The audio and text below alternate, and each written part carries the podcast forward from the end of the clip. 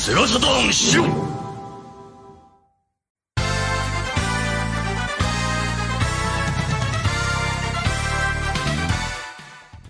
Hey everybody, what's up? Another Friday Shiro Show, and I've got Dantrax with me today because Pat is, Pat couldn't make it, unfortunately. He's super popular, and he's got a bunch of holiday parties to go to.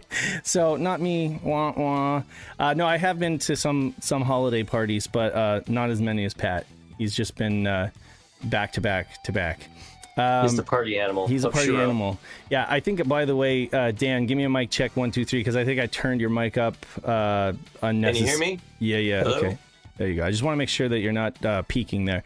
Okay, so, yeah, but I'm really happy to have you on, Dan. You're normally on in voice, but you're here and everybody can see you. So thanks for helping me out. Be my co-pilot. Yeah, and we've got, of course, Anthony as usual, Knight of Dragon in the chat, in the Discord chat, and we've got I'm not going to be looking at the comments on the YouTube video, so if you guys can help me out with that, that would be great. But let me see here. What have you been up to? I'm sorry. I'm so sorry. My phone was ringing like right then, and I had a brain fart, but I rejected the call. Perfect timing. Perfect timing, right? You know, we had Christmas. Yeah, we had Christmas last weekend. How was your Christmas? What did you pick up? It was good. I got, and I think I posted pictures of this in the Shiro Discord a little bit, but I got, it was of the Felicia figure. Oh, yeah, you did. Yeah, that I got for my birthday, because my birthday is right before Christmas. I love that thing. It is so cool. I love Darkstalkers. I love playing Darkstalkers on Saturn, and I think the first time I played it was an arcade cabinet that was at a campground that my parents took me to all the time, and I just thought the designs were super cool, and I had to pick Felicia because, you know, she's like this cool cat girl. Yeah. So now I have this awesome, like 1/7 scale figure. Yeah. It's very fancy. That's incredible. So your birthday? When is your birthday? It's the 20th. The 20th. Okay, mine's the 28th. I just celebrated as well. So shouts to December birthdays that kind of get forgotten because of Christmas. You know, I don't know if the thing that's funny is my mom's birthday is around Christmas too, and her parents would make her pick a Christmas present out from under the tree with Christmas wrap on it, and they'd say that's your birthday present this year. Happy birthday! Yeah, yeah. She hated it. So when she had a baby. Yeah. Yeah. Well, of course. And so when she had a baby that was another Christmas baby near Christmas, she was determined to always give me birthday parties with separate birthday presents that were in birthday wrap. So I've always appreciated that, that she's given that to me. So I haven't had to deal with that whole Christmas baby syndrome too much. Yeah, I feel kind of bad for you guys. Yeah, well, thanks. It's, you know, my dad's birthday is in December too. I'm a middle child, and my birthday is in December, so I've got a little baggage there. But no, it's cool. Actually, my wife kind of goes out of her way to make it special for me because she knows that it's like a... You know, and sometimes people just forget to even wish me happy birthday because Christmas, New Year's, everything. It's just like sandwiched right in the middle there. There's so much going on. And people are like traveling or they're at parties and stuff like that. I get it. So I don't hold it against anybody. It's just like, you know, one of those things. I think Death Engine in our Discord community, it has the same birthday as me. So shouts to Death Engine. Happy birthday, Death Engine. Check it out. This is one of the presents that my wife got me, and it's a Sega Saturn shirt that she got me from Kohl's. And I was like, when she told me she got it from Kohl's, I had to like look it up. Are you for real? And yep, she got it from Kohl's. And I was just like, are you kidding me? Like Saturn, I would expect, you know, Nintendo, Mario Kart, all that stuff, you know, maybe even Sonic the Hedgehog, but Saturn, come on. So I was really not only stoked to get this shirt, but just stoked to find that she got it through like a mainstream outlet, not like some Saturn has finally made it. Saturn has finally made it. So it's more than 25 years. It's what, 28 years on. Saturn has finally made the mainstream in America. Yeah. By the way, in chat, Laura Trainer says happy birthday, guys. Oh, so, thank you. Yeah. Laura. Tell Pat that we love him and we miss him. Yeah. We've missed him now for a couple shows, but we understand it's the holidays and everything like that. Anyway, I just saw Pat post a picture on his profile of his like weight loss journey, you know, because that's something that he's been pretty open about, like that he's been working out and stuff like that. And now I'm jealous because like he's lost a ton of weight and I'm like, dang it, I really need to get on that train. Like I bought a pair of really good running shoes and I just haven't used them yet. But good for him. That's going to be my New Year's resolution, as cliche as it sounds, to start using those running shoes. I just have to get up early and do it in the morning, you know? Yeah.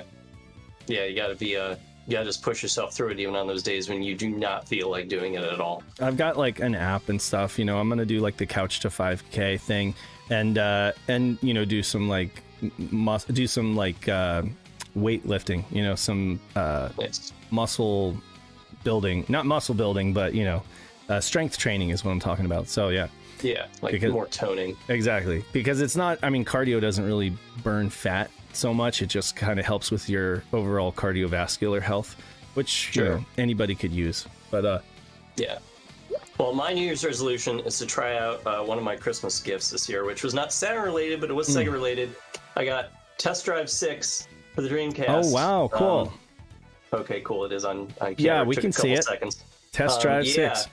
So I kind of wanted this because when I got a Sega Genesis in 1992, one of the two games I got with it was Test Drive 2, The Duel. Mm-hmm. And so even though it's like not a great game, it does do some cool, unique things with driving, where you right. know, running from cops while you're racing on streets that random people are driving on as well, and you're running along cliffs and stuff like that. Test Drive has its own vibe going on, and so I've always kind of had a soft spot in my heart for Test Drive. And the only other time Test Drive appeared on Sega console was with Dreamcast and Test Drive 6, and then there were a couple other little spin-offs, which I had one of those too. But yeah, all on 6. So my girlfriend Pudgy Bunny came through. That's awesome. One, so thank you very much. That's awesome. Yeah. Cool. I got one of those Hallmark Sega Genesis ornaments for Christmas. Nice. I got some new earbuds, which were nice, and what else? Oh, my wife got me like this really cool. It's like for PCs and game consoles and stuff like that. It's like a dust blowing thing, but it's like extreme. Like this thing will get any kind of dust out, and it just plugs in USB-C. But it's because I was using the canned air, and I'd have to constantly rebuy that from Costco. And she just got me this gadget that's just like, it blows harder than canned air. Wow. So yeah, it's pretty cool. But yeah, nice. Anything else to report? Or we can get right into the news, I guess. Yeah, we can get in on the news. We got a lot this week because we've got that the 28th Sega Saturn game competition going on over at the Sega Extreme Forums. And so stuff has just been pouring in, you know. Yes. So yeah, let me bring up the browser here. We can talk Saturn news here. We're gonna go all the way down to. Did we talk Steam rejects Yabasan Shiro? We did, didn't we? Or did we? Yeah, that was last week. I think okay, I got that so under the wire. That was bizarre, but yeah. So we got that under the wire. Okay, so since then, yeah, a lot has happened. I put up a video, like playthrough of XL2's Unreal. His how do you say that in French? Iréal? So I think it's Iréal. Iréal? Iréal. Iréal? Yeah. Okay. And probably the R needs to be a little different. I took Spanish. I didn't take French. Okay. Iréal, maybe? Something like that. But I mean, you know, this is incredible. Not only does it look and feel like, you know, 32-bit, very, very true to the game, but what's so amazing is that they basically had to recreate everything, you know, from scratch. Like they were able to use Trench Broom, build a lot of the assets, but I mean, you know, this is XL2's engine, heavily modified because of the being able to crunch everything into RAM, you know, I guess, was one of the biggest challenges. And then of course Corvus Deix and Ponut, I think the former handled a lot of the models, like the 3D model, and then Ponut, of course, and the animation, exactly. And then Ponut's, what is it? Help me out, Pone sound. Pone sound, for the 3D stereo. Like it would be like I guess kind of like Dolby 3D stereo or like the Q Sound. That's their version of that, and it, like, it really does work. You know, if you have a good set of cans on, it feels like the sound is coming from all around. Yeah, XL2 recommends that people play this demo with headphones on, which I've not yet, but I do have some pretty nice speakers set up in my living room around my actual Sega Saturn console, and I played it on that, and I could still hear, you know, sound coming from a particular direction, and then it would turn with me. Exactly. That is very cool. Yeah, with a high powered set of speakers, stereo speakers, I've tried it, and it does work, and it's even more immersive with headphones, believe it or not. But yeah, it's incredible. Just like, I get that there is no plan to continue like making more of this because you know, they don't want to get slapped with a lawsuit or anything like that. They want to avoid any kind of legal ramifications, but just showing that this could be done, you know. And I think XL2 did mention that they're that he'll consider releasing the source, or you know, to allow folks to do mods. I think he's maintained that for a while, that he is willing to release the source code for his engine that he's used for this and for Hellslave. I think his big hang-up, at least he has said this is why, is because he wants to clean it up, because it's probably got a lot of spaghetti code in there and uncommented code. I mean, there's code going all the way back to Sonic Z Dream, he said. Right. When he like hardly knew how to program. He's like, there are lines of code in there from all the way back, you know. So it's crazy. So I think he's thinking about how other people will be looking at the code and wants to spend some time cleaning it up.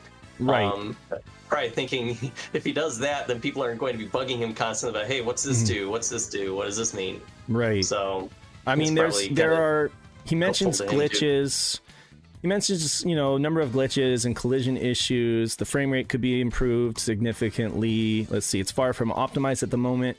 I imagine, judging from history, you know, he got this in under the gun for the competition, but probably we're probably going to receive, you know, like a fine-tune. He's been updating it. Yeah. Exactly. He has been updating it because folks who downloaded it when he put it up were able to like submit, you know, I guess you could say like casual bug reports in our Discord chats, and he immediately was able to like remedy some of those things. So yeah. Does mention the challenge of fitting everything into the Saturn's RAM. Massive changes had to be made to the engine in order to make the waterfalls, you know, possible. Using a RAM cart, which was thought might have helped, actually made it run at like 2 frames per second, and because it was so unreliable, I guess the connection was so unreliable or whatever. So just decided it would be better to not have it rely on a RAM cart, which I think is a good idea anyway, because not everybody has a RAM cart, and folks using might be using like the pseudo cart, which may or may not work. It's probably just better to try to squeeze it and make it run on stock hardware. Which the game, I believe it was the speed of the RAM cart was unreliable. Oh, he was getting inconsistent results. I thought he said something though about the connector or something like that. No? Okay. I mean, he had those issues as well. Okay. So it could be both. But even under the best case conditions, you're saying there would still be issues with speed of the RAM cart. Yeah, because the RAM cart is like either 4 or 16 times slower than the lower work RAM, so it was really slow for him to access it the way he needed to access it, which is basically like streaming constantly, you know. I was really, though, the way that he uses the, you know, you're out in large open areas and you have huge architecture or a huge mountainside, and you know the texture changes constantly as you get closer to it, so like the level of detail, I guess.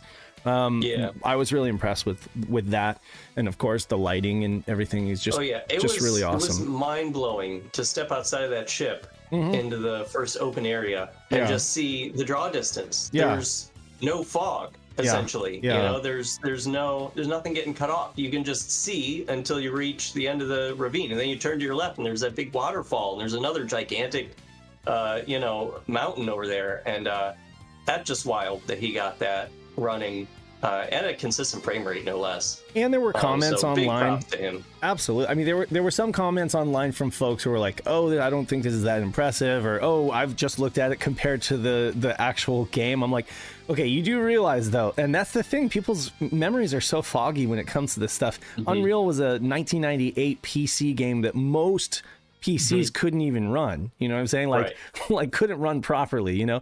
And if you did, if you are looking at like a YouTube Let's Play of it right now, you're probably looking at it running on a beefy computer that's able to handle it at max settings, right? Most PCs at the time couldn't actually run it. Right. It was a benchmark. Like that. It was a benchmark app like Crysis. You know, yeah, it was like if your you had to spend like $4,000 or more, $5,000 on a PC to run this thing when it was released. And I mean, we're comparing it to a 32-bit console that came out in '94. You know, so I mean, the fact that he's getting all of this stuff working is just absolutely mind-blowing to me. Yeah, and I mean, compare how this Iréal demo looks to other first-person shooters or just 3D games that are on the Saturn that were released commercially. You know, how does it look compared to, you know, your Power Slave? And, you know, I mean, compare it to Doom. It looks real good next to Doom. Oh, like, come on. Oh, absolutely. But it's up there with the lobotomy games, no question. Absolutely. And might even surpass them in several areas. You know, it really just depends on what area. You know, definitely it would not be out of place at all in like a lobotomy soft game for sure. And then on top of that, you know, I'm just trying to remember. Oh, so he said the game achieves about 1,500 quads max per frame, and then dips down below that. But I mean, it's pretty impressive. Let me see what else. So he did mention the possibility of releasing the code to folks to do mods with or whatever. I mentioned that first level, you could easily turn that into like a digital haunted house on the Saturn, you know, put a bunch of like creepy, you know, I don't know. It was a way out there comment, but I was just thinking like it has the vibe already. You could easily turn that space into like a Halloween game if you wanted to. He worked on this entire project for about 4 months at an average of 1 hour per day. So that's just insane. And then I did hear from John Linneman that he is planning on doing some kind of analysis on this for DF Retro. So nice. I'm excited to see that. Yeah, that'll be cool. Anyway, shouts to all three of those guys, XL2, Corvus Deix, and if I'm saying that right, and then Ponut for their contributions to this. If it's French, it'd be Corvus Deix, right? Corvus Deix? Okay, Corvus Deix. That's what I would think. Yeah, I'm not great with those kind of pronunciation. Okay. I'm thinking like Deus Ex, but then I just read it wrong. Okay, so next up we've got, and you know what? All of this news is kind of like out of order. Like it's just how I wrote these stories up. We can skip ahead to the other homebrew game that you wrote about. We definitely could actually. So Bridget Bishop is this charming Saturn adventure game I wrote about that. I have to just humble myself to admit that being a Saturn centric news site where we literally cover Saturn news every week, I am embarrassed to say that I slept on this for 6 months. This game was released in forums to play in May of 2022, and the final release candidate was released and accessible in June, along with this video right here that you can see. I had no idea. It stayed quiet. It was just Joe Engine forums, Sega Extreme forums, and perhaps like the Sega Extreme Discord in the project discussion chat. Did they post about it in the Sega Extreme forums? If they did, I would have noticed. I don't know. Well, Emerald said they did, but I didn't see. Okay, I didn't see that. What I found was, let's see, I'll click through. And I mean, to be fair, with the Joe Engine forums, the Bridget Bishop post is like their first post on there in a long time, so it's not like someplace that we would normally be looking to for news. It's kind of surprising they posted it at all. But I found it in a list, believe it or not. I found it in a list of Saturn projects, and among those Saturn projects were like Ray's Tank Game and Ray's Scary Game, and there were a few others that were that I recognized in there, and I was like, okay, so this was anyway. what's even more embarrassing is that it's an incredible little game. Like, it's not, it's actually like really good. They did a great job. So Sega Saturno is a, like, basically like a Spanish outlet, news forum or whatever. Nuevo Juego para Saturn, Bridget Bishop. They're a Spanish developer. And they happen to make this game available in PAL and NTSC and in Spanish and English, which is amazing. They programmed it for Java, actually. The whole idea came about when they were programming it for programming a Java game. And they got a hold of Joe Engine and realized that they could just easily port it, I guess. They were able to easily program it and get it on Saturn because of Joe Engine. And it turns out that the Saturn version reached completion first. I don't even think the Java game, the original Java game, is complete. Yeah, and I think they've said that they're not really interested in expanding it anymore, at least in the near time being. But I really hope they do, because it's so cool. It's not very long, but I mean, as far as a homebrew game goes, it's got a decent length to it. It took me about half an hour to get through the whole thing. And it's 25 minutes. We should probably say real quick. Yeah, what it plays like. It's a 3D game, and it's sort of like a point-and-click adventure game, but you're not pointing and clicking. You're actually moving your little witch character around her house. Right. And so you are going up to different points of interest and hitting A on them and getting things in your inventory and talking to characters and trying to solve some puzzles, because this witch is apparently kind of mischievous, and she's accidentally turned her cat into was it a frog, I think? Right.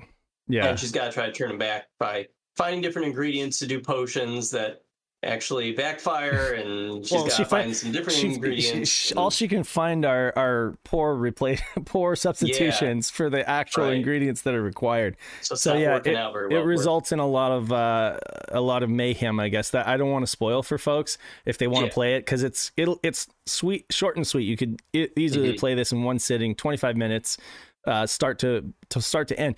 But it's not incredibly shallow, you know, for being that short. It's like packed with, you know, puzzles that are logical, little mini games thrown in there, cute graphics, character exposition, you know, like actual character building, albeit brief, but you've got like characters and they all have like personalities and stuff. It's really cool. He based this game off of Jack in the Dark, which was a demo, promo demo for the second Alone in the Dark game.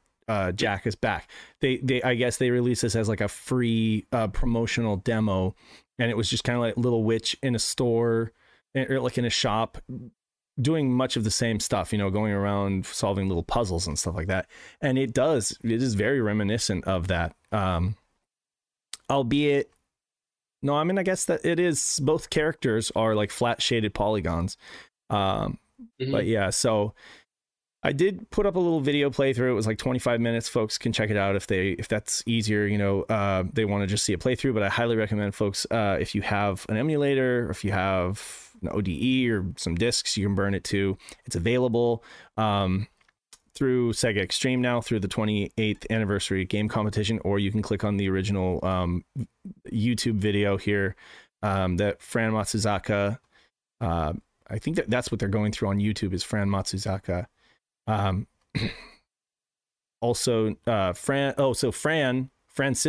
Javier Del Pino Cuesta is the programmer, and EGS Studio Games is the website where they have like all these different games. I was looking at that. They've made a lot of games and hacks or something, or ports of other games. Yeah, this is their first Sega Saturn project, but they've got a lot of other stuff. Definitely, yeah. Golgo 13, Greenpeace, the game, Hardcore Fight, King of Fighters, Flames of Courage, V4, V5. Yeah, so Smash TV. Wing Warriors was another one that looked really impressive. This was, BlackBerry, Java. Was there a Game Boy version? I saw one of their games that had like a Game Boy version or something like that. Not sure, though. Maybe that's a different one than that. Than I saw. But anyway, yeah, so definitely felt like I should apologize. Like I reached out to them and I just said, I'm so sorry for like that I didn't see this, you know, because I like to give everybody credit, as much credit where credit is due, and let them, you know, and help promote. That's like the whole point of Shiro, you know, is to help like boost up these projects and help promote what people are doing. So I said, I hope you didn't feel like the entire internet didn't care about this when you released it. And he was like, yeah, actually, like I was kind of surprised that nobody said anything about it. But he was like, maybe I just didn't know the right place to post it, you know? I think that's it. Yeah. Because, I mean, you know, we are pretty decently connected on Saturn News here, being a Saturn News site. And if we didn't learn about it for 6 months until he finally put in this competition, then, I mean, that does kind of say something about finding the right venues and you know, making enough noise for yourself, which, I mean, that is... that's tough, you know, as a creator, that you've got to, you know, bang the pots and pans for yourself. Not everybody that's great at making games is great at like promotion and marketing and stuff like that, right? That's they're good at, they make games, that's what they do. So it's like you just got to find, and I mean, it's a learning experience for me too, that I've got to have my ear to the ground in these forums, and I've got to be paying more attention, you know, because but we will, you know, everything falls through the cracks every now and then, but you know, I'm just glad that we can finally bring it to light and let people know about this game. Absolutely. Very, very well made game, and feels very much like a game, you know, that like a commercial endeavor, just very scaled down, you know, but folks should definitely check it out. Do you know or want to talk about the Burning Rangers password system thing? We can talk about it for a couple minutes. We can talk about it. Yeah. So I had found this news and I brought it to the, I posted a link about it on the Discord. And Blue was like, are you gonna write an article about Blue it Moon. And Blue I knew you were already busy like, I knew you were already busy, so I was just like, okay, I'll write it up really quick. That surprised me. You just like bang that thing out. I'm like, oh cool, well Dave's on top of it. The quality, you might second guess it if you read it, but it, you know, it's just, you know, I stole some content from his blog because it was already so well written, but I reworded some stuff. But yeah, I mean, essentially Bo Bayless, am I saying that right? Or Bales? I don't know. Software engineer and writer of Bo Bayless Annex, has in the past expressed deep appreciation for Sonic Team's Burning Rangers, having done, you know, extensive articles on it. Oh, wait, wrong link. What is it? Written about it on his blog. There's this high context Burning Rangers article. And it's just... It's a cool article with a lot of links and references. You guys should check out. But he's very into this game. He's very into this game. It's one of those games, kind of like Knights for me, like one that he's explored a lot. And that appreciation ultimately led to the investigation of the game's password system, which it does each time you start a mission. You get a different level map with a different set of survivors. After you finish, you're presented with a password that lets you play again. And this generate system adds to the game's replay value. As a kid, Bayless always wanted to be able to compile a list of every password for the game. So here you got like a screen with Naoto Oshima, right? And there's like a password at the bottom there. That's a little Easter egg there. However, when reaching out to the original designer, the one who wrote Akio Setsumasa, who wrote the password system, he couldn't remember, you know, memory.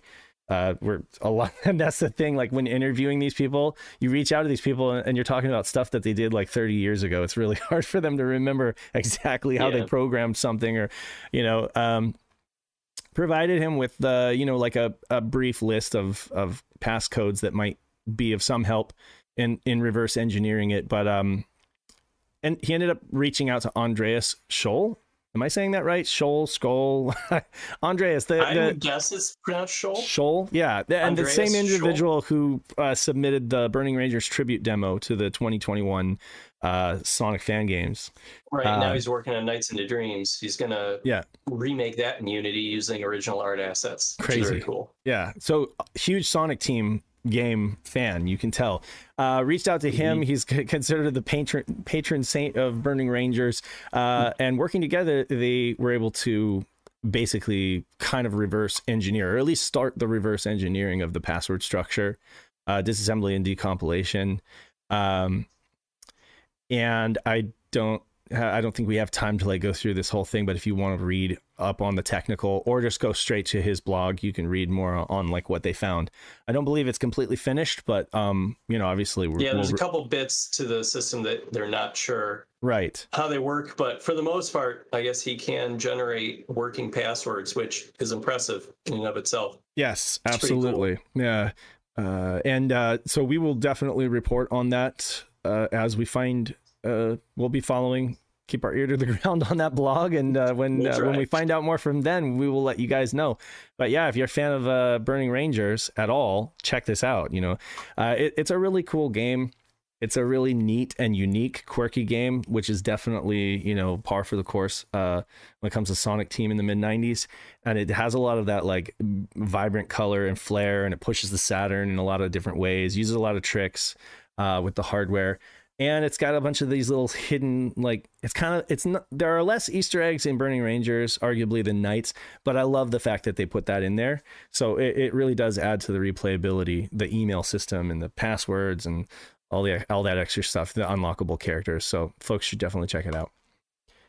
Are you a fan of Burning Rangers by any chance? It's cool. I have not delved into it a whole lot. I've probably played Knights more than it, and you know, I'm not very good at Knights. I haven't played it enough to be good at it. Right. So I've played Burning Rangers a little bit. It is cool. I guess my initial impression was that it's a little tough to get around. Like, I mean, it's neat that there's essentially this 3D platformer on Saturn that uses the 3D analog pad and all that. But it's still, it feels like it's gonna rattle apart at the seams at any given moment. Yeah. It's just they're holding that thing together with bootlaces and luck. And like, yes, you know, it is kind of like, yeah, how it keeps playing moment to moment. I do want to get back to it and actually like give it some of a proper playthrough. Yeah, because it does do a lot of cool things, and it does deserve that. By the way, it looks like our YouTube stream is conking out here. Oh, is it really? Yeah, it just started loading for me. I am. It's fine for me. Might just be me. It could Hopefully just be it's you. Just me. I think somebody's Anthony in the chat whether it's working. Yeah, let us know. Anthony, is it working for you? Okay, I reloaded and now it's working. Is what working? Sorry, the YouTube stream, because Dan was having issues. Oh no, yeah, you guys are good on the YouTube stream. Okay, looks fine on Lagaware's end, Greg. Okay, hey Greg, how's it going? Sorry. Shouts. False alarm. We're gonna skip ahead. Okay, we're gonna skip ahead. Wait, what did we skip? Okay, so we talked about Burning Rangers, password system, awesome. Shouts. Yep, Stellar Assault. To those guys, let's talk next. Stellar Assault. Yeah, sure. These crazy people. They're this crazy team of individuals. I don't know. Like, I witnessed this band of rebels form together on Twitter and on our Discord, and I swear, you guys, like, I just can't believe how prolific, how efficient you are. Like, with, I guess you guys learned a lot through Bulk Slash, because your like workflow and your just like plan of attack and execution. I don't know if the holidays have anything to do with it, or if folks are like, if you have extra time to work on it. But I'm just impressed that in August you held auditions. You you made your final casting in October, and then mid-December you slip us up 5 playable levels, including an entire introduction and all of the mission briefings. Well, yeah, I mean, it probably is experience, because we had all the experience last year of scheduling recording times for the different actresses and actors for Bulk Slash. Yes, and you know, and having. Figuring out how to like have your script ready to go and what the actor is going to need to do what he or she needs to do. You know, giving some clips of the original Japanese so that they have an idea of kind of what the delivery might be, and having that ready to go for him. And I mean, a lot of that is Lackware, is Greg, you know, our project lead, our translator. He's also the voice organization director. Yeah, and he like organizes all this stuff for the recordings, and he got really good at it from Bulk Slash as far as scheduling things, and he just started scheduling all of our actors for Stellar Assault real quick once we finally decided, okay, these are actors and here's our script, because it did take us a little longer to finalize the script. We didn't get it quite copy edited in time to do the to have all the actors chosen. Mm-hmm. But once we did, yeah, you just started scheduling people and hopping on Discord. And I mean, because the process really isn't that complicated. What we do, just real simply, we have the actor bring up Audacity, a program called Audacity, on their mm-hmm. side. Mm-hmm. And we make sure a couple of settings are correct as far as the bitrate and that sort of thing. And we give them a copy of their lines so that we're going to have them read on this particular day. And then we all hop into a Discord voice channel and we talk about it. Oftentimes with this project, we'll have the actor share their screen through mm-hmm. Discord as well, yeah. so that we can look and make sure that they have all their settings correct on their screen and everything looks good, and make sure they're not peeking. One of the advantages to having Shadow Mask on the project from the get-go here is that you know, he brings all his audio expertise, and right. he can sit in on these recording sessions and look at their screen and make sure that everything looks okay, they're not peeking, we're getting the full volume of a waveform, mm-hmm. And we're not losing anything because they're too far away from their mic or some setting is wrong. So right. that's been great having Shadow Mask on board. And I mean, he's the one who's been then mastering all these. Like Greg will then, after a recording session is done, the voice actor will then save their Audacity project in a Google Drive folder that we've set up for them. Right. And then Greg takes that and listens back to all of the takes that they did, picks out the ones he likes the best, and then makes notes.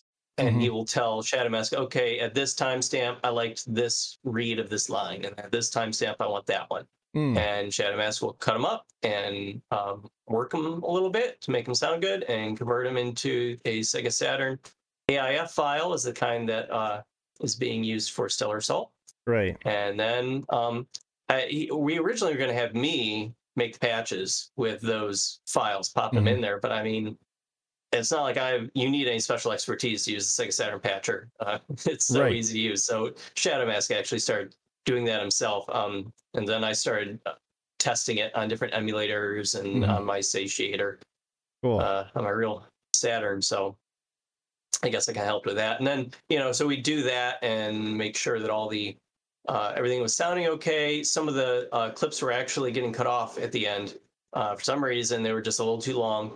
So we had to tell Shadow Mask, okay, these 5 lines are getting cut off. And he'd go back in and he'd mm-hmm. squish them in or edit them a little bit or whatever. And then we'd make another patch, try it again. Be like, okay, this sounds good. Send it to Shiro. Mm-hmm. Awesome. And, so, sorry, Greg's saying something in chat. He says, yeah. Actually, I ended up aborting the note-taking idea and just said, sorry, I didn't realize this, and sending Shadow Mask rough timelines with the takes I like.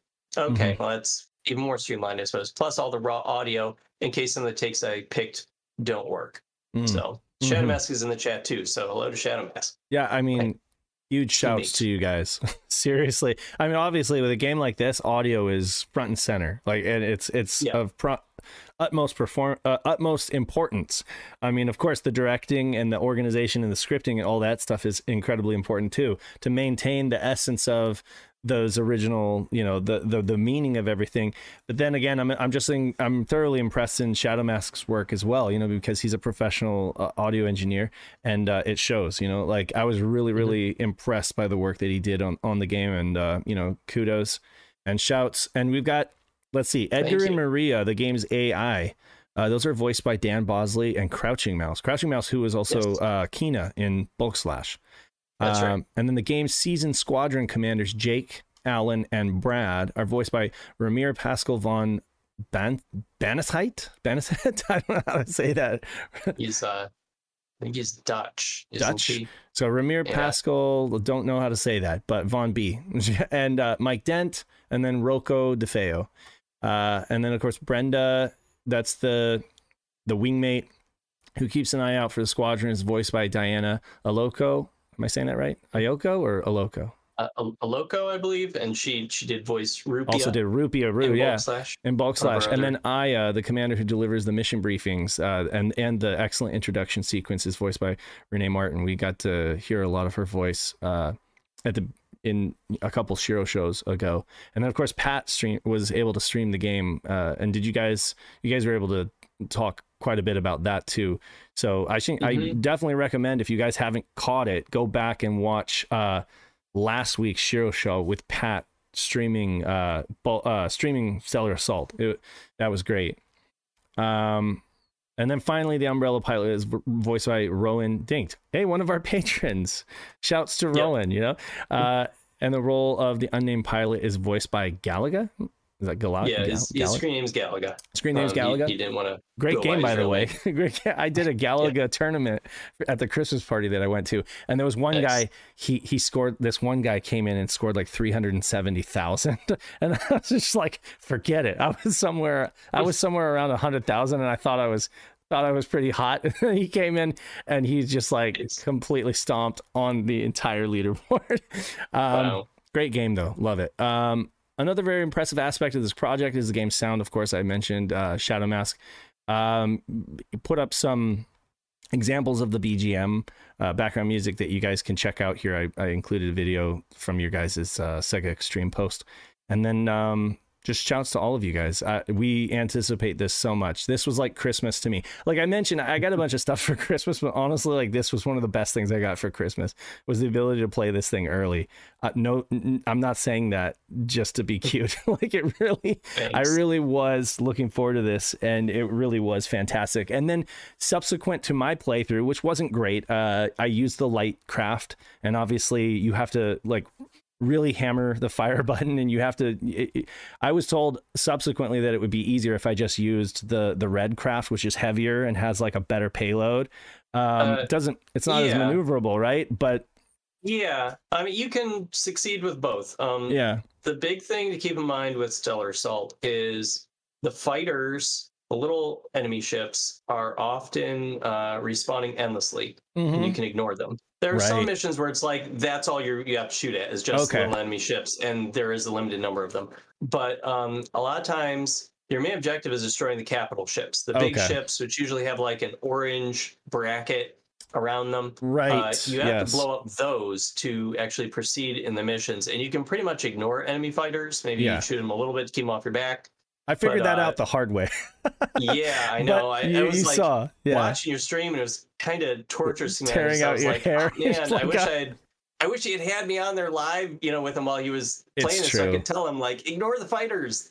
Just keep coming. Like, but I read your comments. I read your comments, and I was like, okay, this is helpful. I'm glad, you know, I am going to do another playthrough, though, with the red ship. Try that out, because it might be, that'll be fun.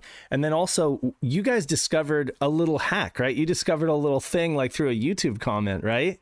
That I guess by pressing pause and then pressing what, the X button, or is it the Y button? X button. Yeah, there's like a secret third person mode in Stellar Assault. It's not in the manual. Not in any documentation. Really anywhere. But yeah, this random person on YouTube said under the video, I don't know how they found out about that. If you pause the game at any time, and you press X. Now, pause the game when it's not like in a cutscene or in autopilot mode or anything like that. But if you pause just during normal gameplay and you press X, it will bring the camera out of your cockpit and outside the ship behind it. And if you press X again, you go to a less helpful chase cam mode, where it's like the camera kind of sits itself in a random spot and like follows your ship as it flies along, and you can still move your ship around and shoot in that mode, but you don't know where you're going, so it really just kind of looks cool for a couple seconds, and then if you hit X again, you go back to the cockpit. It just cycles. But it is kind of neat playing it in third person mode. You don't really have a targeting reticle anymore, but it will still lock on to enemies when you get them in your what would be your sights, so you can still try to play it that way. It's neat. I just want to try it out. Yeah, I'm definitely going to stream it again at some point and try that out. But I did get to the last part, you know, the second part of the fifth stage. But yeah, I wiped out because I didn't have enough. I did not have enough shield. So when I do it again, it's so hot in that second part when you're inside the base that you have to make sure that you take almost no damage in the first half and you're just killing capital ships. Yeah. You need all your shields. I loved all the voice actors. I thought they were great. I noticed some of the lines. Awesome. I don't know if I'm right about this, but I noticed that some of the lines changed a bit from when we, and I don't know if they were ad-libbing a little bit or if they, some of the lines changed from when we auditioned, and I really liked it. Like, I liked those changes. One line was like, don't get got, right? And then the guy was just like, don't die. And it was so, it was so just don't die.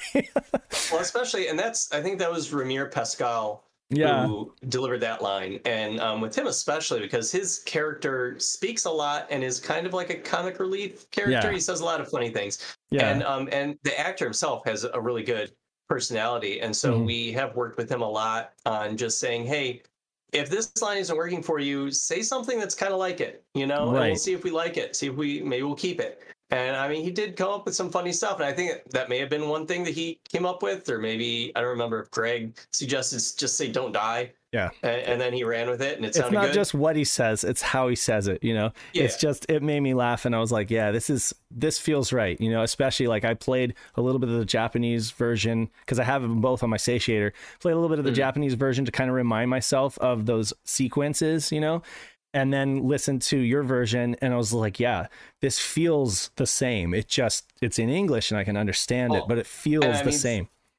The man who originally directed Stellar Assault, he directed the game, who I am blanking on his name off the top of my head, I'm sorry, but he started following me on Twitter. He found out about the project. I saw that. Yeah, he's actually said, you know, oh, how wonderful. Like, he seems like he actually likes it, which is amazingly gratifying to us on the team. Because we never reached out to anybody. Thank you, Lacquer. It's Koji Tsuchida. Koji Tsuchida, Stellar Assault SS. And we never reached out to anybody on Bulk Slash. We were kind of afraid to. We didn't want them to think that we're destroying their work or disrespecting them or something. Which they could shut it down. It's like you don't shut it down. You don't want them to like shut it down, because then it's like, and you wouldn't continue just out of respect. I know, you know, it's like, so you're just hoping that they approve. So that's awesome. Yeah. Right. Tsuchida-san was, he's been amazing. And he commented once listening to some sample voice clips we posted of like Edgar and Maria. And he said that it sounds just like what they did, you know, the Japanese original. So, I mean, if he thinks it sounds That's like, and then I guess we did a good job. Shadow Mask did a good job. Awesome. He's the one who's really working on getting those robot voice effects perfect. Better like all his posts now, Shadow says. Yeah. Anyway, high five to all. Wow, my hand is. That's weird. My hand is keying out. Anyway, high fives to all of you guys, and I'm super excited, super stoked about this. And it's funny because it is like a dream come true. I did say, and I don't think I had anything to do with this, but you guys did ask me like a year ago, and I did say I would love to see this game done. And I don't know, Knight or somebody said something about that it might not be the easiest project or something. I don't know. So like I didn't get my hopes up, but like I just am crazy stoked that you guys actually ended up doing it. Yeah, it's a cool game. It really is. So nice. Yeah, look forward to it in the next several months. You know, we got 2/3 of the game left to do. 2/3 left? Really? Yeah. Wow, yeah, there's a lot of content. There's 17 missions. I think you get 15 missions if you get the bad ending. And if you've done secret objectives throughout the game, then you get 2 more missions. So 17. And we've recorded most of the lines. Now it's a lot of it is just working through them and mastering them, getting them in the game and testing them. So is there more extensive FMV, or is it pretty much just that intro sequence and then everything else? Well, technically there's FMV for every briefing. Oh, yeah, that's true. They are all FMV. Yeah. Okay. All right. So yeah, we've got to do those too. But is there like a big like ending? Large. I've never beaten the game. So is there like a big ending FMV or something like that you guys had to do? I think there is an ending FMV. I don't know. I have not had my eye on that because we've been focusing on the first 5 missions. So I'm blanking off the top of my head. Okay. I know that there is, you know, story that happens in the script, but I can't remember if that's in engine or if it's an FMV cutscene. Mm-hmm. Well, so, again, shouts. Very excited. Thank you to all of you guys. You're giving an amazing gift to the Saturn community. And if we go to PRGE next year, you can be damn sure that we're going to be promoting the hell out of it at the patch booth. While I was busy writing all these little... By the way, Lacquerware does confirm that there are late game FMVs, but not a post-clear FMV. So... Oh, okay. There you go. I guess last up, we should talk about this. You put together this huge article that you've been working on. Really appreciate it. And we have until, I don't know, like 4:30. So we've got time to talk about this. This has been a great year for Saturn. It's not over yet because, of course, the 28th anniversary game competition is just bringing in a ton of great stuff from folks at the last minute. But a lot of the stuff we've seen it worked on over the year, over the course of the year, and we've seen folks do amazing stuff. So you basically put together a top 10 of like the most, the biggest news items or the biggest things that have happened to Saturn this year, correct? Yep. Yeah, awesome. I wanted to kind of look at what were the biggest stories, what was the news that made kind of the biggest impact. I don't know. I put it out there in our one of our Discord channels internally. I guess it was the website discussion one. See if anybody wanted to help rank them, and nobody volunteered. So I just kind of came up with my own ranking. So if you disagree, I'm sorry. That's okay. This is just my opinion, and I mean I was changing it until the last minute, figuring out what my order would be. I guess the order isn't that important to begin with. It's really just kind of highlighting, the biggest stories and kind of reflecting on them and shining one more of a light on them. Yeah, I apologize if I missed that, but I really just wanted this to be your article, and I was totally fine with you choosing. You actually did mention a lot of stuff, and I think you put honorable mentions at the bottom. But I was just like, whatever Dan comes up with is fine. But because you represent a pretty much like a kind of somewhat newcomer to Saturn, right? But you're our guy who's like reporting on the news. Oftentimes you're reporting on just big, news tickets, news items that are happening that are like important that everybody needs to know about. And so this isn't really going to focus on any kind of like long form editorials that we've done or anything like that. This is really just like news that's really impactful or news that's been really important to the Saturn scene. Cause the Saturn is kind of having a renaissance of popularity, or I don't even know if it's a renaissance. It's kind of like finally reaching some level of popularity in the West because people are kind of seeking it out and discovering it. So I'm going to let you take this one. I'll kind of scroll it, but I'll let you talk about it. Starting off with the Summer of Games Done Quick. Yeah. So at number 10, we start off with the Summer Games Done Quick speedrunning event, featuring some Saturn games. They had a speedrunner doing Nights into Dreams and another speedrunner, Aquas, speedrunning Bulk Slash, which I think he has the world record for Bulk Slash. Dude is awesome. Just as an aside, having worked on Bulk Slash's English translation patch, we had to test that game a lot and play it a lot, and I watched an Aquas video to learn how to play it quickly and efficiently. So yeah, thank you to him. He helped out in his own little way with the translation patch. But yeah, so it was really cool that he got Bulk Slash into a featured spot. I mean, it wasn't like super featured. It was in the middle of the night. Did he stream it in English? Did he stream it again? No. Oh, okay. No, I linked to the story. So I linked to all the stories that are relevant to all these top 10 in the article if people want to check them out. But I mentioned in there that he tried to get the English version in there, but the organizers rejected it because they thought there might be some kind of legal issue with that. So that's fine. I understand. And Pochillin, I think. Yeah, Pochillin streamed Nights into Dreams, which is cool. Obviously, that's right. If you had to pick a mascot game for the Saturn, that would be one of the ones you would consider. So that's pretty cool that Power Slave as well. To show that off. Yeah, and then also they got Power Slave Exhumed, and that is the remake of Power Slave for modern consoles. And they had one of the developers from Night Dive Studios on that stream during the speedrun, which was really cool. And he talked about their process of making that remake. And he basically revealed during it that they started essentially with the Saturn version. They made this the Saturn version, but then added in, because it was better than the PC version. They're very different. Mm-hmm. Yes. Mm-hmm. And he added in, or they added in, the exclusive levels from the PS1 version of Power Slave. So in a way, this is like the Saturn version, but the ultimate, you know, iteration of that. Right. And that got highlighted on GDQ. And I mean, you don't really see Saturn games too often at GDQ. There aren't any for the one that's coming up here in a couple days. Right. So it was kind of rare to get Saturn games highlighted on that kind of a stage. So it was neat. Excellent. Yeah. So and that's a real mainstream. Oh, go ahead. I was going to say, is there anything you wanted to say about that? Any commentary you want to make? I mean, you know, obviously, I feel like Knights is a pretty. I've seen plenty of speed runs and let's plays of Knights and stuff. It's. Sure. I mean, definitely, it's like you said, it's the most known, probably well known. I mean, it was one of the most high profile games for Saturn outside of, I don't know, Virtua Fighter 2 or, you know, right, Daytona or something like that. So yeah. But I'm always happy for Knights getting any kind of love, you know, because you know, I love it so much. But yeah, no, mm-hmm. I'm glad that. That Saturn's making more of an appearance in some of these mainstream conventions, mainstream charity events, you know.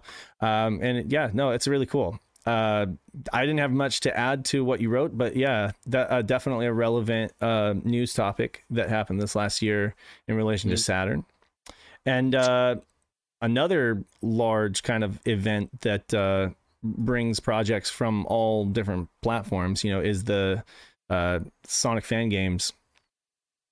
Yeah, Sonic 22. Amateur Games Expo, or SAGE for short, happens every year, and it's a lot of fan-made Sonic games and hacks of existing Sonic games that fans are doing, and it all just kind of, it's not really a competition, you know, have prizes or rank them or anything, it's just kind of an right. exhibition, essentially.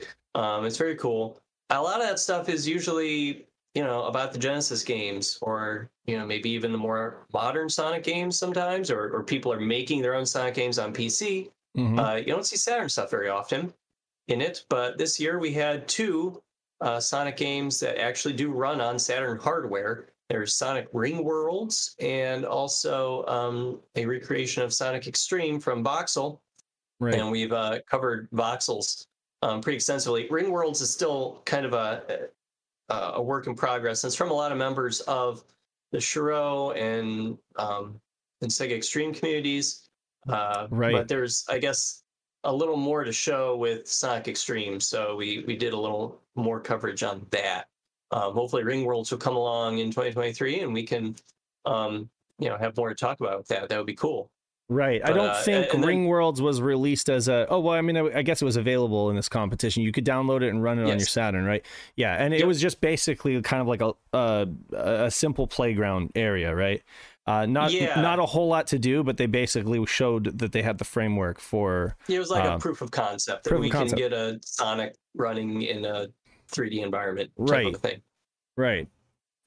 Fun fact, Voxel has just added his Sonic Extreme to the 28th anniversary game competition, so I'm really glad that he did that, because I mean, it was a lot of work and a really great entry. Mm-hmm. I'm glad that he was able to add it to the competition so we can you know, vote on it. Yeah, definitely. But yeah, so that was huge. Absolutely, you're right. There were seemed, I don't know if there were like hundreds of entries, but there were a lot. Like, I watched the video trailer, there were a lot of entries, but it was nice to have some Saturn representation. And hopefully it's just a sign of things to come. Hopefully it's just the tip of the iceberg. Like, we'll start to see more.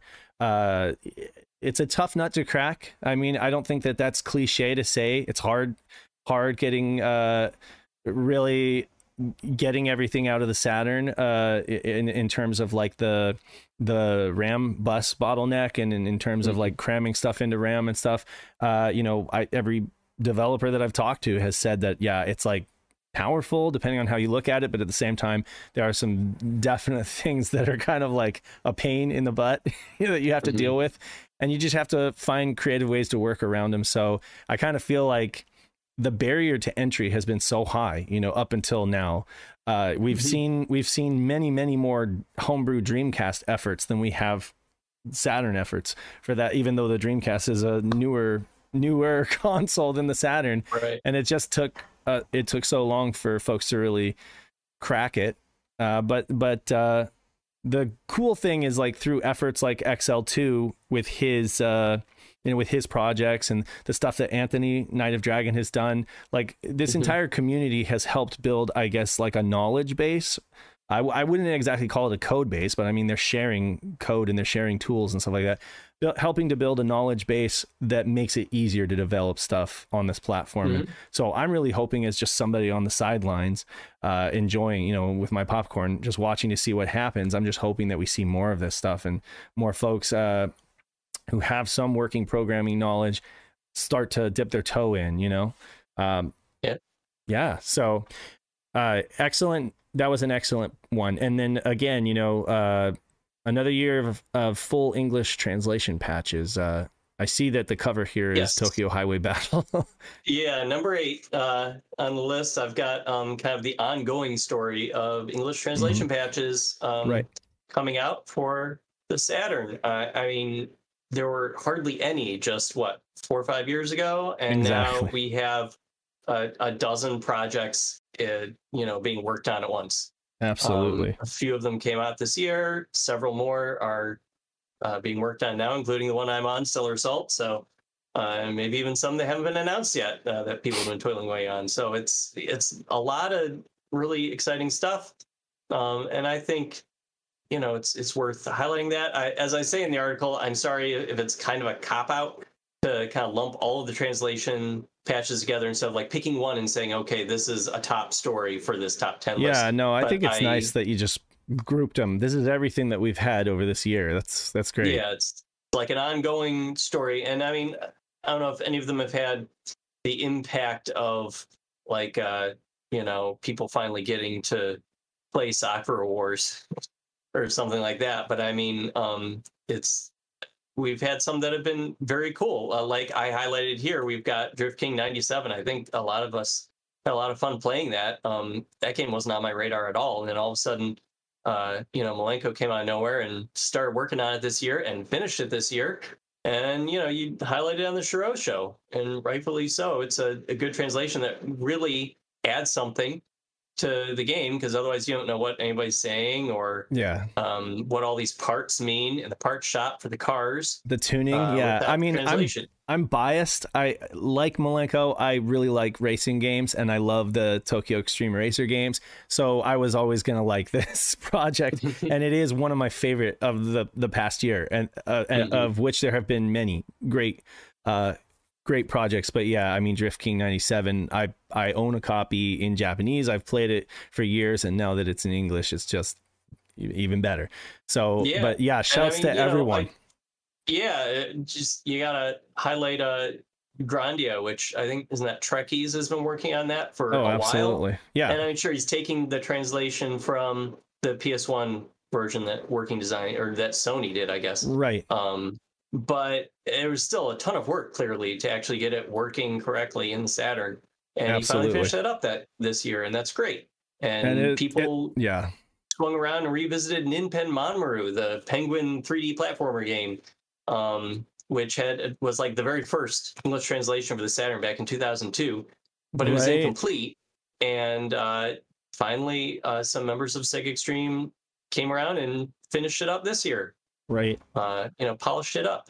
We got Phantasmagoria, which I think that had been worked on for a couple of years on Sega Extreme. That finally, the person, I'm sorry, I'm blanking on your name, but they cracked the code on it and swapped all that English video into. Yeah, I don't think we did an article on it, so you're not going to find one in there. Oh, okay, gotcha. The only time we have mentioned it on the site outside of this top 10 is I think Peter's Halloween roundup.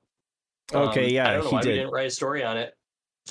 We should have. Manpower, lack of manpower. I don't know. Yeah, I'm sure we mentioned it on the show, though. I'm sure it was mentioned on the show. Yeah, I believe that's the thing is we mention a lot of stuff on the show. We talk about a lot of stuff on the show that doesn't have an article component, And that's then true. In hindsight, I often ask, like, why didn't we write an article on that? Because people aren't going to be able to, like, you know, go through a show, they're not going to be able to, like, exactly, you know, dog ear something that was said on a Shiro show, you know. But yeah, Greg asked if Phantasmagoria is by Kitchen 34. Maybe I don't have the answer to that right off the bat. But yeah, there were you know, Emerald did Bastard Broke, of course, and you had efforts on Terra Fantastica by Malenko as well. Very prolific. He's also doing Saturn Bomberman Fight, which is also one of my favorite games, and started work on that in 2022. Shining Force 3. Yes, Kitchen 34 was, along with Sed and LG30, all did work on Phantasmagoria. So thank you to all of them for doing that. And Shining Force 3, even though I know that this most recent update, Anthony said he didn't have as much to do with this as the rest of the team, but the Shining Force 3 English translation patch version 20.24 was released recently in November, and that's another project that's just been being worked on for over a decade now, I want to say, but it's I love the fact that there's such a dedication to it that they're continuing to work on it. You know, they haven't given up on it. Sorry? Almost two decades. Almost 2 decades? Okay, I stand corrected. It really has been. Yeah. See, now that just is a testament to how old I am and how like I just can't I don't realize that we're not in like the 2010s anymore. Yeah, you guys started that in the mid 2000s, I guess. Yeah, I started up in 2004. 2004. Wow. Okay. Before the Nintendo DS was even really, or wait, like almost at the same time as the freaking Nintendo DS. That's crazy. All right. Well, yeah, we do. It's 4:07. We got to roll with this stuff. Okay. So number seven on the top 10 list is new audiences exposed to Saturn games as they come to modern platforms. This is another, I kind of took a trend of the whole year and lumped a number of stories together. All the City Connection stuff, right? Yeah, well, it's not just City Connection, as I kind of run down here. There were a lot of companies doing this year. You know, you got Night Dive with their Power Slave Exhumed remake. You got Forever Entertainment. They made the Panzer Dragoon remake a couple years ago, and this year they came out with House of the Dead, which you could say that was originally an arcade game, but I mean, it was also a prominent Saturn game. You know, Capcom put out those fighting game collections of Darkstalkers and Cyberbots and stuff, and again, those are like arcade games, but they were also prominently Saturn games, and you know, those are now easier to play for people with modern platforms. Treasure and Livewire brought Radiant Silvergun to the Switch, and this is the first time in 11 years that it's gone anywhere. Last time was the Xbox 360, and that was the first time since the Saturn Radiant Silvergun had been re-released, so that was pretty big news. And then City Connection has been putting out several Saturn games that are like the original Saturn games running in what we believe is a modified SSF emulator that's been kind of ported to run on the Switch or the PS4 or Steam or the Xbox One. So you know, and those games have been like Galactic Attack, Elevator Action Returns, Cleopatra Fortune, slew of Tsuchipai games, you know, kind of a little more obscure in there aside from Galactic Attack, but it still is appreciated, and it's cool that like it feels like this is more evidence of the Saturn having a renaissance period here, because you've got all of these Saturn games that are actually getting sold again. Right. I mean, the fact that they keep it up and they keep introducing new releases means they must be making enough of a return on the investment. People are buying this stuff, and that's great. You know, because years ago, Pat and I said, you know, if you see something like you see Sega license this stuff or allow people to put it out, you know, or they work on it, you know, support it, you know, don't. You know, if you have the opportunity to actually buy Sega games now, especially Saturn games, you know, you know, take that opportunity, because you're sending a message, you know, and it's obviously worked because they're continuing to put this stuff out, you know, so that is, that's great. You know, it only helps. This is probably the, I was gonna say, this is probably the biggest year yet for Saturn games appearing on modern platforms. Absolutely. And I mean, part of it is, it could be indicative of, you know, the generation that's going back, I guess, to maybe for nostalgia purposes. But a lot of these games like aren't necessarily games that folks would have had any nostalgia for, right? You know, a lot of these locked in Japan games wouldn't necessarily be something that folks are necessarily reliving, but more or less awesome games that we didn't get back in the day that folks are like, awesome, I get to play this on my Switch now, you know. Like Dokusei, I forgot to mention that, you know, that got a whole remake on Steam this year, and that was a Japanese only dating sim for the Saturn, and I think like the PC-98 or something before that. So, you know, yeah, who's gonna have nostalgia for that? But people are into visual novels more these days, so they probably thought this would have a chance, and they let a Saturn game shine once again. It's cool. Absolutely. So number 6, this has got to be my favorite my personal favorite of the year. I mean, yeah, I'm so sorry, it was only number 6. No, it's totally fine. No, that I'm a nerd when it comes to this stuff, and I realize that we're a small community. Saturn fans are a small community as it is, and then the folks who are like enjoying or engaging in the online stuff are even a smaller niche of that niche.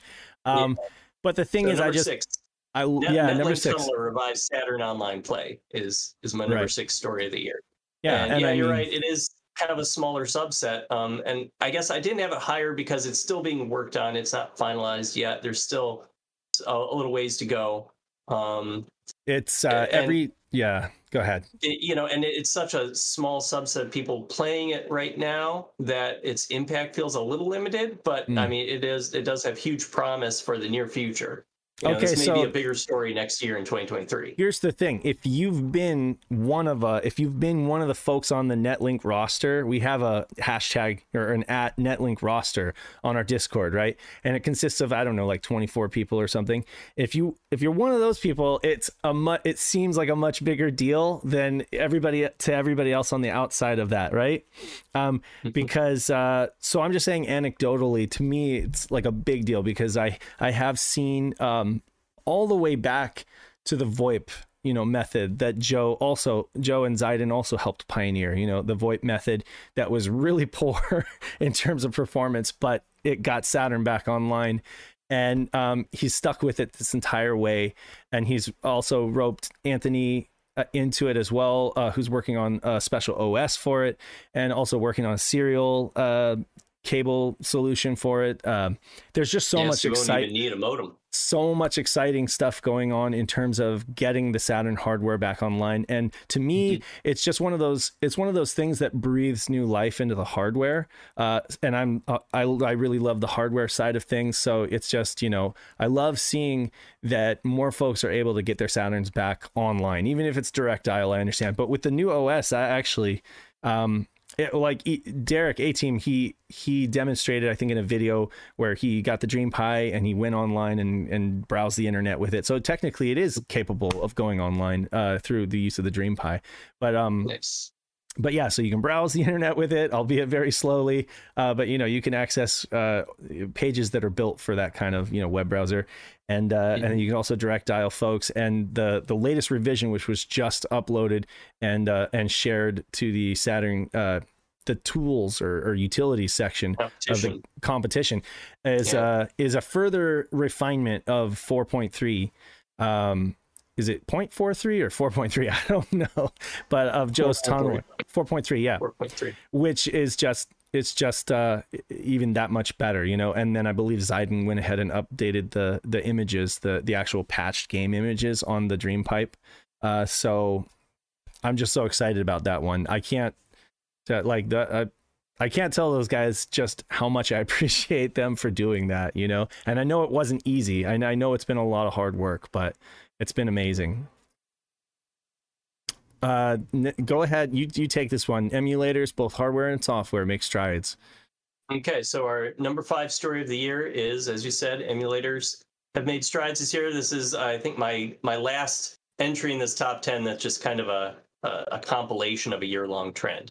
But, you know, we've had a lot of updates this year that I thought was worth highlighting to not only our software-based emulators like Yabasanshiro and Mednafen, but also, you know, hardware-based solutions. Like we've got the Fenrir ODE just came out with, you know, a couple months ago, a piece of hardware that lets you, you don't have to figure out which pinout you've got for your Saturn. You know, you just buy this one unit and pop it in and you're good to go. You don't have to, you know, worry about it from there. It's going to work. And that really simplifies things for people, I think. And it probably simplifies, right, you know, his stocking situation too, I'm sure.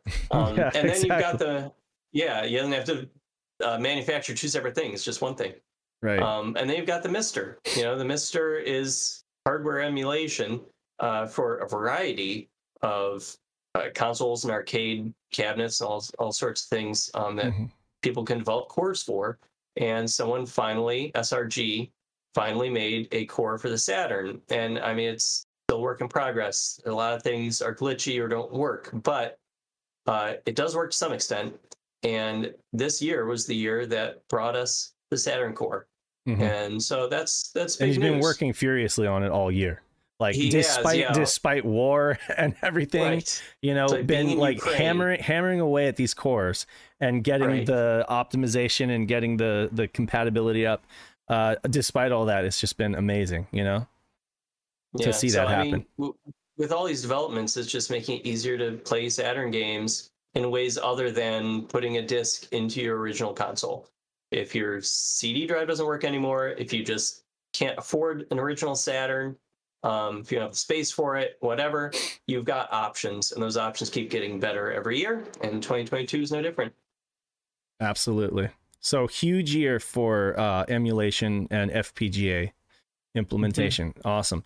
Okay, next up, this one is more specific. This one is like the Kenji Tasaki interview. Yeah, I originally was just going to do another compilation thing where it's like, you know, the Shiro website, you know, all the guys at the Shiro have kind of made some news this year. And then I thought, no, this is kind of a big enough thing. I should probably break it out in its own thing. So number 4 is Kenji Tosaki offers insights into Sega peripherals that he designed. He was the peripheral development manager for Sega in the 90s, and he worked on the 3D control pad that was designed specifically for Knights. He worked on the Stunner, also known as the Virtual Gun, and he kind of revealed a little secret to us that there's a space inside the handle to put batteries in there to give it some weight. The batteries don't do anything, they don't power anything. It's just to make it feel better to hold as a gun, which is cool.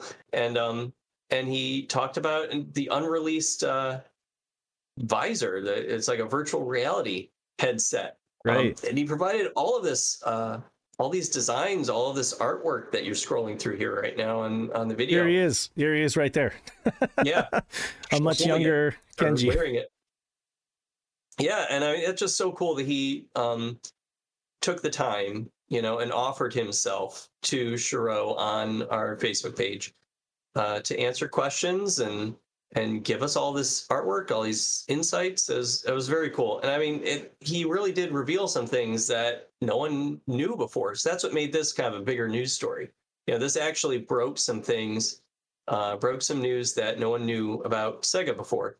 Mm-hmm. And it was thanks to him talking to us. So, you know, big thanks to him for doing that. Absolutely. And he was in the hospital when he did this too. Like I won't go into specifics, but he just had a lot of time on his hands because he was laying in a hospital bed out, and he was just like, yeah, we got lucky. It was the stars aligned, you know, but mm-hmm. here you have, like the mega visor that they used at like theme parks, and you can definitely mm-hmm. see the DNA of that in the virtual visor. You know, it's got the same kind of like headpiece. It's got the same kind of adjustment thing in the back. Yeah. And the front, actually, that black part on the front is actually a flip up visor that would act as like an augmented reality. They planned on not just having it be a video visor, but also augmented reality. So you could see through it and have images like show up around you. So it was very early implementation of superimposed, augmented reality as well.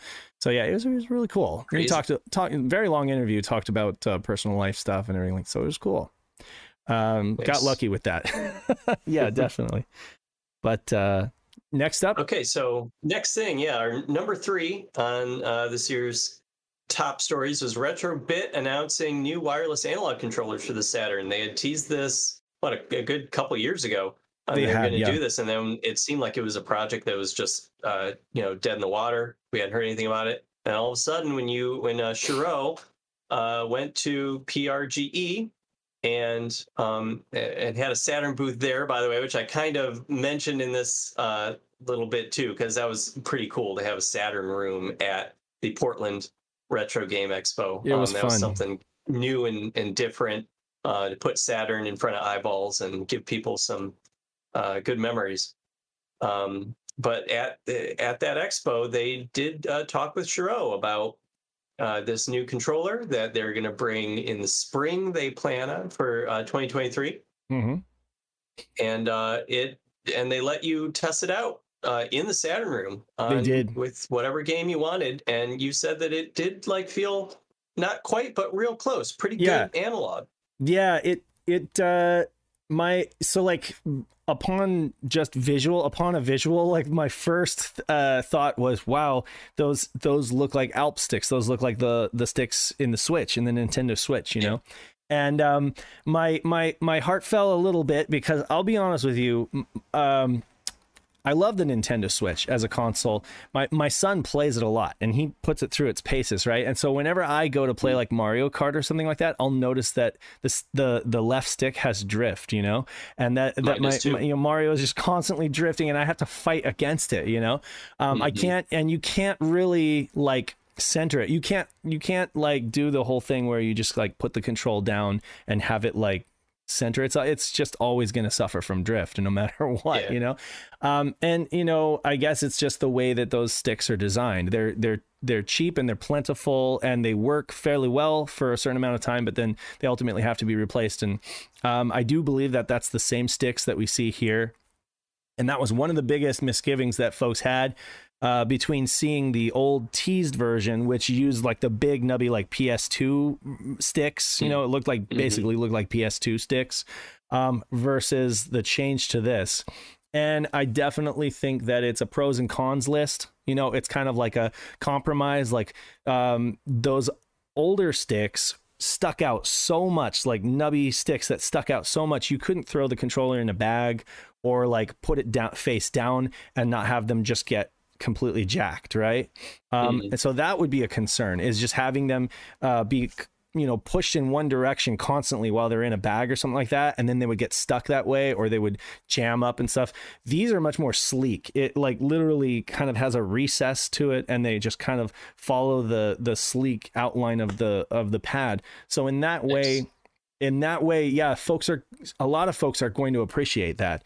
But the sticks themselves, at the end of the day, they are what they are, and so I don't know if the pads are cheap enough. You know, maybe they could be easily replaced, the whole pad, or maybe you can buy a new Alps stick. I noticed that you can actually buy replacement Alps sticks from the company. You'd have to solder them on, you know. So, that's just my only concern, because honestly, they feel quite good. I mean, they feel exactly what you're used to with your Switch, you know, playing Cotton 2 on the Switch, or playing Breath of the Wild. It's the same feeling. And literally, if you're coming from the 3D control pad to this, the only thing you really have to get used to is the travel, you know, because it's with the 3D control pad, it's got tons of travel, versus this is tinier movements equal bigger results, you know? So you just, it takes 10 or 15 minutes to get used to that. And then I'm playing games like Knights, and I'm having fun, and I'm doing quite well, much better than I would with a D-pad. But no, for hardcore Uber 3D control pad fans, this is not going to meet that level of expectation ever. And I don't think you're going to find anything out there that does really perform the same as the 3D control pad. This, when these things come out, they're wireless. Well, it's wireless. Yeah, it is nice. But also, you know, there were only so many original 3D analog controllers made for the Saturn. And that's true. They're going to get They're going to be breaking more and more. They'll be harder to get. They'll be more expensive. And so these are new analog controllers that work with the Saturn, with original hardware. So this is going to make some kind of analog compatibility for the Saturn more accessible to people going forward. And that's a good thing. Yeah, absolutely. The other thing I want to say is that these shoulder triggers are digital. They're not analog. They have plenty of travel, about 3 millimeters of travel on them, two to three millimeters of travel, which seems like it would be well suited to an analog sensor, but they're digital. And I think some folks are going to complain about that. But that said, again, I'm going to buy one day one. I did love the pad. I think that it's great for casual gaming. It's great for taking to a convention or something. If you lose it, it's not a huge thing lost. You know what I'm saying? Versus if I lost a 3D control pad at a convention because somebody just kind of like yoinked the, it's removable, right? Yeah. And they're not cheap, they're like $60 for a really roughly used one. I think they're much more than that for one that's in good condition. You might still be able to buy them cheap on like the white Japanese ones on Yahoo Auctions Japan, but I don't know, and I can't. Yeah, they're a little cheaper if you import from Japan, but then you're paying shipping. But you're paying shipping, and it's like you said, it's a finite resource. There's not it's the best thing about these is that there's one more option for Saturn fans, and that. I have utmost respect for Retrobit for actually paying attention and showing Saturn love, you know what I'm saying? Because I don't see anybody else doing it, It's not like we have a ton of choices to choose from. So the fact that they stepped up and did this and made a controller that I would give it a B+. I would give it like an 80 to 85%. It's like a really good control, good controller, and I'm excited to own one. Oh, and they're a little bit heavier too, which I really liked. I like the fact that they increased the weight and the feel of it so that it's just a little bit more like you could hit somebody with it. It's got a more premium feel in your hands than like the previous Retrobit pads. So there's that as well. Nice. So, moving on. This is a serious one. And a sad one. It is. Number 2 on the top stories list is that Sega releases the Genesis Mini 2, and through it reveals Reiko Kodama's death. And that release sent reverberations throughout anyone interested in video games, I think, because she just she worked for Sega for so long and worked on so many highly influential games, from the very first Phantasy Star to one of the most beloved Dreamcast games, Skies of Arcadia. She's just touched so much. And I saw just recently on Twitter, someone in Japan who works at Sega still said that he kind of worked under Kodama. And she had, in recent years, she hadn't really been working on specific games, but she had been spending a lot of her time archiving Sega's older games and trying to preserve its legacy. And I mean, I've got a love that, I mean, we all are here talking about an old Sega console, so we love old Sega stuff, and it's cool that she was trying to preserve it in the last years of her life.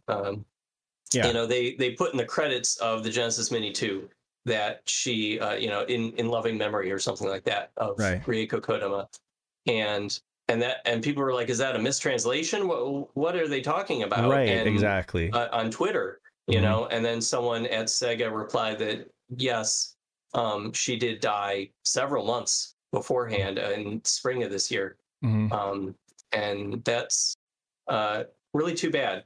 She was she was young. She was young. She was in her 60s. Yeah, early 60s. And or 59, guess maybe. Yeah, okay. 59. She wasn't even 60. She didn't even reach 60. I wouldn't exactly call her like a hidden figure. I mean, a lot of folks who knew of her, but still, for as many people knew of her, there are a lot of folks out there, I feel, who enjoyed the games that she touched and didn't know who she was. You know what I'm saying? Sure. And that just speaks to the fact that like gaming and game design and just the game industry has been male dominated for many years. But she's one of those like incredibly influential female figures in game history, and so it's just she, like, I don't think people really realize like how many important games she had a hand in, you know. She, I know it's not one of her most high-profile games, but Deep Fear is one that she directed, and I love Deep Fear. Like, I'm a huge Deep Fear fan. But that was a later one. But I mean, you know, Skies of Arcadia, of course, and the Phantasy Star series. And she had a hand in Magic Knight Rayearth as well. Magic Knight Rayearth, absolutely. Prominent Saturn game as far as Saturn games go. Yeah. So. Definitely, like, she will be missed for sure, and I hope that she inspires, you know, other girl game designers, you know, because I think that's like more of a thing now, you know. I mean, my wife is an engineer, and she enjoys engineering, and she even enjoys when her firm like takes on like a game related project, you know. But it's just not something that girls really came up doing compared to, you know, what does she say? You know, her boss always says, oh, well, the boys used to play with the circuits and stuff like that. And, you know, it's like, she's like, I would have too if I was exposed to that stuff at a young age. So I just feel like it's really good for folks to kind of see these figures and have it be a normal thing, you know, that more girls in the community should get into game design. I'm sorry if I'm putting my foot in my mouth, but I just really have a lot of respect for her, for sure. Absolutely. Yeah, it was a big loss. Yeah, it definitely was. Okay, so moving on to a slightly lighter note, what I thought was the #1 story of the year, to the point where I wrote 3 stories in 3 days on it because news kept evolving with it, was Sacred Pools and his prototypes see the light of day. Yeah, you know, this is we kept learning more and more about it. Yeah, it was highly publicized back in the 90s when the Saturn was alive, you know, the first time around, I guess you could say. And it was something that Sega of America was producing themselves. It was an FMV adventure game that they said was going to be more mature and have sexual elements and this, that, and violence and this, that, and the other thing. Right. And they threw a huge lavish party at an E3 for it, and then it disappeared. It was kind of lambasted at the time by the press for being strange and not very fun, and then it just got quietly canceled. And you know, Shiro wrote, I think it was you, Dave, you wrote a story a year ago on Shiro saying, you know, here's the rundown on Sacred Pools, this really interesting thing that never came out. Wouldn't it be cool if we ever saw it again? Sure enough, a year later, here it is. Right. We've got Sacred Pools playable. And I don't know if that... Yeah. Not finished for him, but close. You know, it was pretty far along. Exactly. I don't know if that article that I wrote a year ago had anything to do with, like, the recent attempt to uncover any of this. But it would be cool if it did. But that, even that said, like, it's just amazing that we finally got it, you know. There were issues for sure. There were problems with this game, but huge shouts to Retro Dad and Modern Lad. It's one of his favorite. Like, he admits it's just his genre. It's one game that he's always had an interest in, and he has gone to great lengths to really tear the game apart and try to, like, figure out how to play it so that for other people's benefit, even if they're just videos on his YouTube channel. Got a lot of videos, and just recently he found a cheat where it basically unlocks all of the items, so it makes the game infinitely playable. You can now, I don't remember what the cheat is, and I would have to probably, I wanted to squeeze an article in, but I didn't have the time. But yeah, he essentially found that through a certain combination of buttons or whatever, that you can not only unlock all of the items. Oh, you know what? It's something really simple. You know the blue Sega logo when you load up the Saturn? Yeah. You know, it's something as simple as, like, holding the Z button down at the Sega logo and just keeping it held down all the way until it goes to the game loading screen, and then you let go, and then when you get into the game, you have all the items, and you also have a quick warp function where you can warp to any area in the game. So, and I guess that they use that for debugging, obviously, right? You know, even the folks who were making the game realized it was, like, really easy to die in the game, and there are a lot of cheap deaths, and it's hard to get the items and stuff. So but yeah, it's a piece of gaming history and Saturn gaming history. So yeah, it's phenomenal that we got it, you know. It's crazy that it would resurface in 2022 all these years later. Yeah, shouts to Gaming Alexandria, Preservationists at Gaming Alexandria, who kind of really followed through and pushed for that. We're able to get in touch with the folks who had it, to dump it properly. But yeah, And I actually, when it comes to dumping it properly, I don't know that it's actually been like redumped like that, like, you know, that properly, but it's available, you know, I'm sure that work. Yeah, it seems to work. I know the folks at Redump would love to get their hands on it so they can like definitely dump it properly, you know, and make sure all the checksums match and stuff. But for what it's worth, we have it playable in at least as much as folks were able to experience it back at E3 96, and there was like this huge like VIP party and stuff like that. They spent a lot of money on the production of this game, and they also blew a ton of money on like the promotion of this game. But the game itself, you know, like when you actually come to play it, it leaves something to be desired. But and I think that mostly comes down to the programmers. Not the actors did a great job. The production was actually really good. The set designs were cool. It had a vibe, you know. It was just that the Code Monkeys, I guess, you know, had a hard time making it all, stitching it all together and making it all work, you know. Mm-hmm. But you do have some honorable mentions that we should shoot through before we have to read off our patrons. Yeah, I considered a lot of different stories for this top 10 before settling on the ones I did, and so some of the ones I kind of left out but maybe are still worth mentioning is Yuji Naka, the creator of Sonic being and of Knights, being arrested for insider trading, and I guess he's just been charged recently. Mm-hmm. He's been indicted, so that's not going well for him. No. We've got Murzik invented the SD loader, where you can plug a little device into your controller 2 port with an SD card in it, and you can run a little bit of software off of it, but its main use, at least right now, is for backing up saves. Right. Loading saves onto your Saturn from the SD card and pulling them off onto the SD card to back them up. So it's kind of another way to do that if you don't have like a satiator or something like that.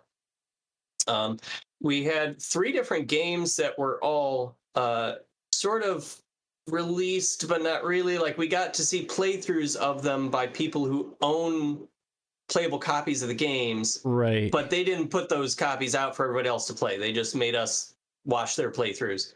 And so that's Monica's Castle, Rensa, Love Chain, and then also Prize Fighter, which was a digital pictures joint.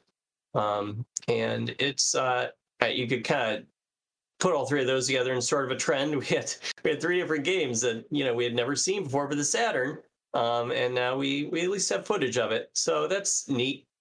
Something kind of cool. Okay, and then let's see here, Soul Hackers 2.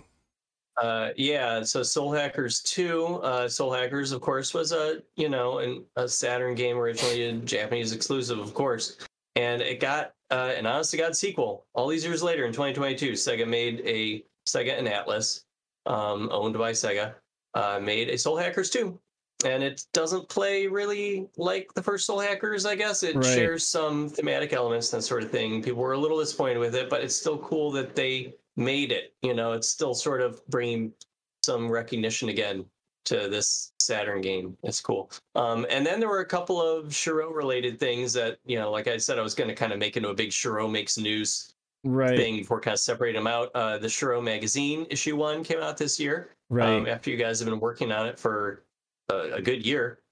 So that was pretty cool, and it turned out great, if I might say myself, you know. I loved it. I think a lot of people. We're working on issue 2 right now. Nice. We are working on it. It's a work in progress for sure, but it, you know, we have intentions of making another one. Yeah, so it's just we're also in the process of getting new issues in so that we can ship them out to more people, you know. And then this last honorable mention, which I almost made it its own post as well, was the Virtual Cop documentary that Pandemonium did, because I mean that kind of broke ground a little bit too, you know. He had, you know, developer interviews all at once, which was just amazing, talking to all these people who originally worked on this port, and getting a lot of neat insight into its creation. Clearly Pandemonium loves Virtua Cop. It shows through his 4.5 hours of video that he put together. Exactly. But, I mean, it's a great watch, you know. It might take a couple of sessions of watching it, but it's worth it. It's awesome. So yeah, it's 4 hours and 25 minutes.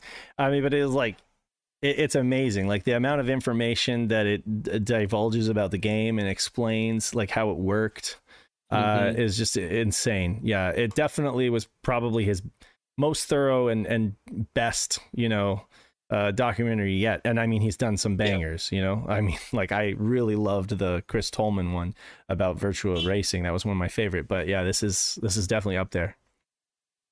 So that was our 2022. That was it in Saturn news. Yep. So it's been a big year, and you know, might have another big year next year. We'll see. We'll be here for it though. We will be here for it, and we, you know, stay tuned to SegaSaturnShiro.com for more news. Dantrax has really helped us out writing articles, and he's been clutch with a lot of that stuff since Pat and I, you know, have gotten really busy with the magazine and stuff, and haven't always been able to report. You know, you've definitely covered a lot of our blind spots, so I really appreciate you too, Dan. Well, thanks for giving me the opportunity to. It's been fun writing for the site and getting the word out about cool Saturn things. Absolutely. And you know, folks, you can follow along on our website. There's also a link to the podcast. We do bi-weekly episodes of Editor's Corner. We also have the Mainline Cast, which just got recorded recently. We're going to have another episode there. The last Mainline episode we did was Dragon Force 1 and 2. They did a phenomenal job covering that. There's another Editor's Corner coming out this coming Wednesday. It'll go public, so watch for that. And then of course Shiro Show every Friday at 3 p.m. Pacific. That's what you're watching right now. But I mean, get some merch. Yep, go to the merch store. There you go. Right. Yeah, you got the Threadless store, which we do have designs here, and I need to make more, and I keep saying that, so I'm becoming a bit of a broken record, but I only have so much time. But there's also a link here to Pandemonium. You can enjoy all the wonderful videos that he's put out. Of course, he is our fellow Shiro, so we love to help promote his stuff. There is a Netlink page, but I don't really recommend folks visit it yet because we need to update it. A lot has happened since I wrote this, and the folks working on the Netlink stuff, they're going to make like an ultimate guide, you know, and we'll get it up there as soon as it's available. You guys can support us on Patreon if you want. If you like what we do and you want to support us financially, we really appreciate it. You can support us at $1, $3, $5, $10, $20. I think there are like several tiers, and if you support us at 10 or 20, you get your name shouted on the site. You also get certain perks like you know, merch at cost and stuff. But even if you support us for like $1, or I forget which tier, I think it's the $5 tier that they get the access to our like private chat. We have a private chat in general, or in the Shiro Discord, where you guys can just kind of come and be a part of the inner circle or whatever you want to call it. But honestly, everyone, be a part of our Discord server. We would love to have you as a member of our Discord community. We talk about a lot of fun Saturn stuff all the time. I'm not always in there, but like there's always somebody to talk to about Saturn stuff, and there's tons of knowledgeable people in our community. So it's just really a wonderful place to come and share ideas, and ask questions, and you know, everyone is welcome. We got social links here, friends of the show, and also a donate button on the website where you can just do one-time donation if you want to do that. You don't have Patreon or you're not on Patreon. You can still do a donation to the site if you want.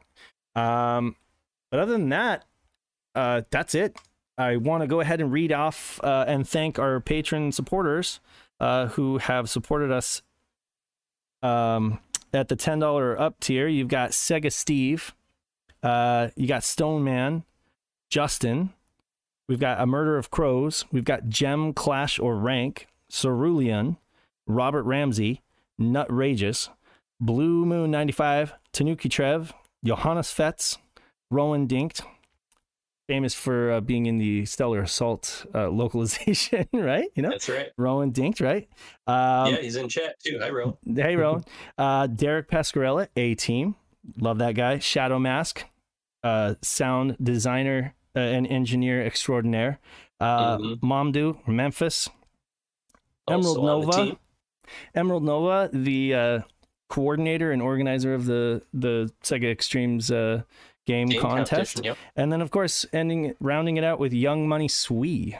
So we love all you guys. Thank you so much for your support. You guys help keep the lights on. And you really have helped fund a lot of little projects and a lot of little things that, and have helped give us a little bit of financial cushion as well, for anything that comes along that we might need to, money for. We definitely appreciate you guys. And to all of you who have just liked the show or shared it on social media, we really appreciate that as well. And until next time, this is, let me see, let me close down the, I've got so much light in my eyes that I can't see anymore. Okay, let's take the web page down here. Well, anyway, until next time, it's been Saturn Dave and Dantrax reminding you that you must play Sega Saturn. You must play Sega Saturn. Till next time, we'll catch you later. Okay, see ya.